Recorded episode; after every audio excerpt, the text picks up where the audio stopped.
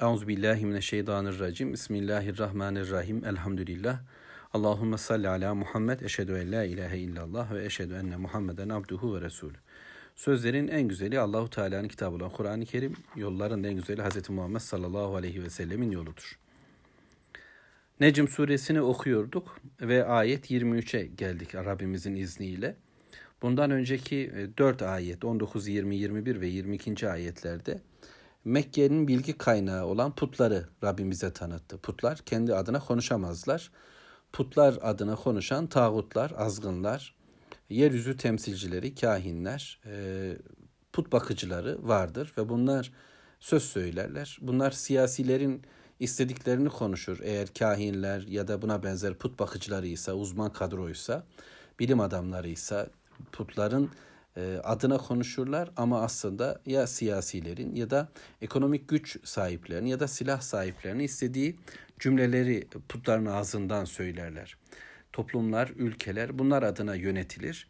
E, şimdi özellikle e, bunu yaparken de seçilen tanrılar, tanrıçalar, semboller e, dişidir. Dolayısıyla aslında insanların sosyal hayatta aşağıladığı, kullandığı, taciz ve tecavüzde bulunduğu, ezdiği, sömürdüğü varlığı e, kendi hayatlarındaki bir takım kurallar için sembol hale getirirler. Onları putlaştırırlar. Daha evvel dediğimiz gibi mesela kendileri için özgürlük çok önemlidir.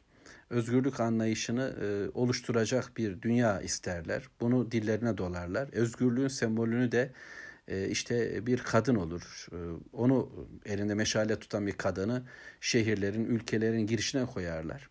Dünyayı köleleştiren e, bu ülke ama özgürlükle kendini tanıtmaya çalışır. Özgürlükler ülkesi olarak sunar kendini ve bunu bir kadınla taçlandırır güya ya da sembollendirir.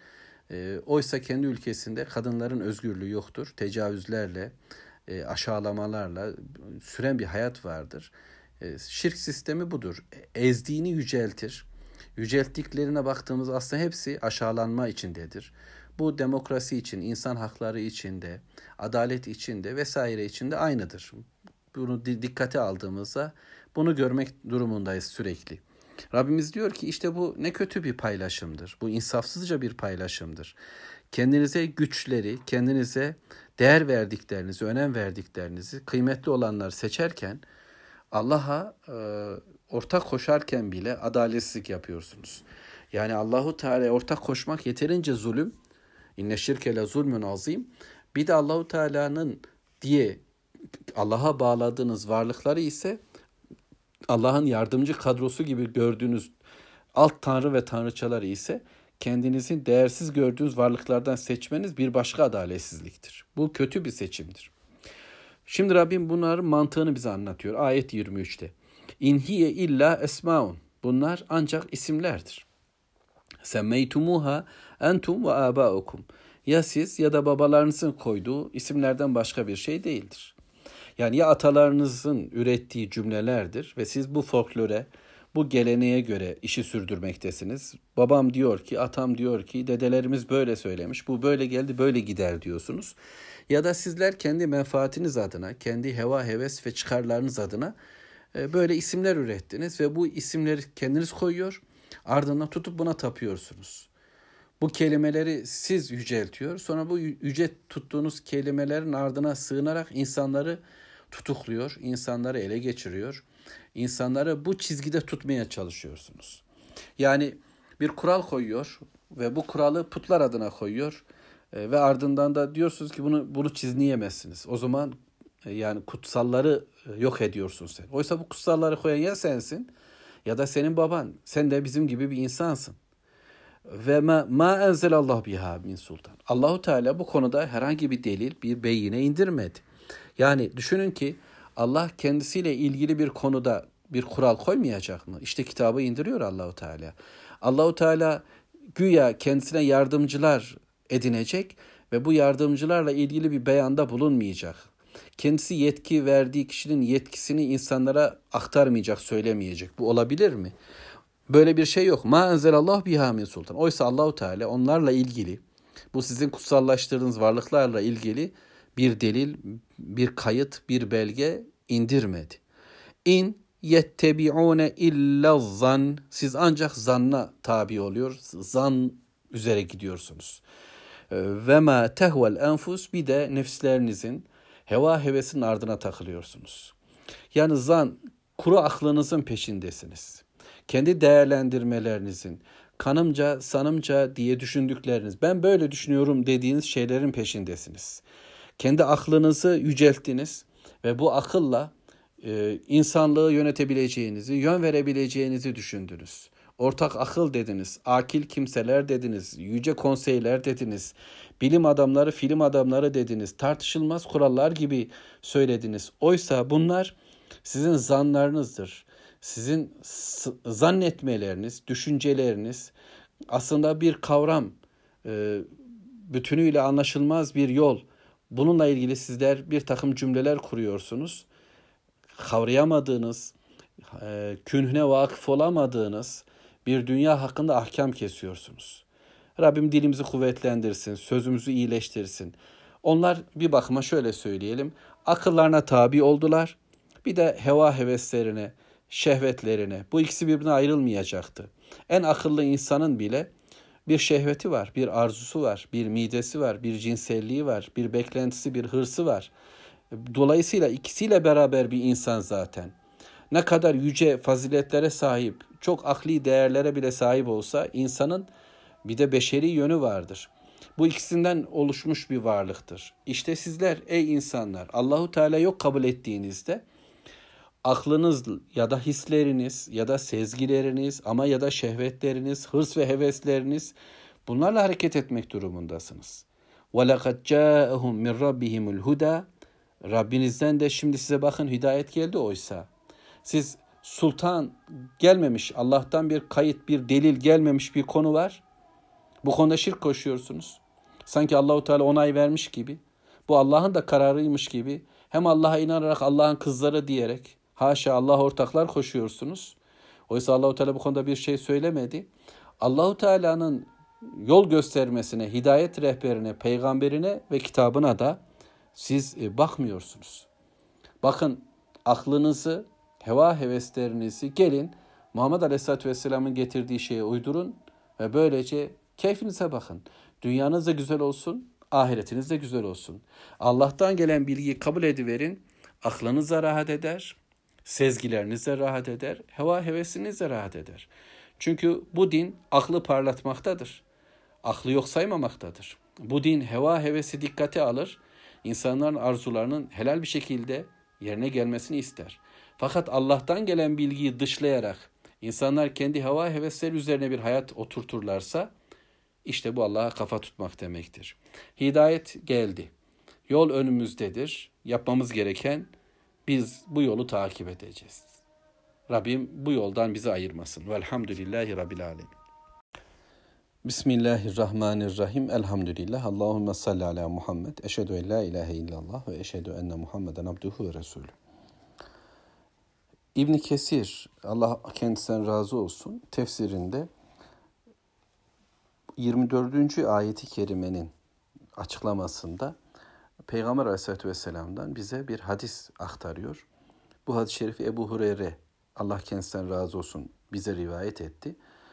Ahmet bin Hanbel'in müsnedinde 9024 numaralı olarak da ben bu hadis-i şerifi tekrar tespit ettim. Ayrıca başka bilgi mesela Edebül Müfret'te de bu hadis-i şerif geçiyor. Peygamber sallallahu aleyhi ve sellem şöyle buyuruyor. Sizden biri temenni ettiği zaman neyi temenni ettiğine baksın. Çünkü o temennisinden kendisine ne yazıldığını bilemez. Bu hadis-i şerifi konuşmaya gayret edeyim. Ancak e, Allah razı olsun e, bu tefsir imamlarımızın bakış açısı, Peygamber sallallahu aleyhi ve sellemin bu hadis-i şerifini bu ayetle bağlantılı görüp bize nakletmeleri enteresan. Çünkü bu ayeti kerimenin diğer ayetlerle alakasına baktığımızda Necim suresinde tamamen şirk toplumu ve onların dünyası anlatılıyor. Onların zihniyeti anlatılıyor ve konu oradan da devam edecek. Ama Rabbimiz onları sorgulama manasında 24. ayet-i kerimede emlil insani ma temenna diyor. Ya ya insana umduğu her şey mi var? Yani insan hem her umduğu şeyi elde mi edecek diye soruyor ve onların aslındaki ideal aslında onların ideallerini, kuruntularını, heveslerini e, eleştiriyor. İnsan umduğunu elde edemez.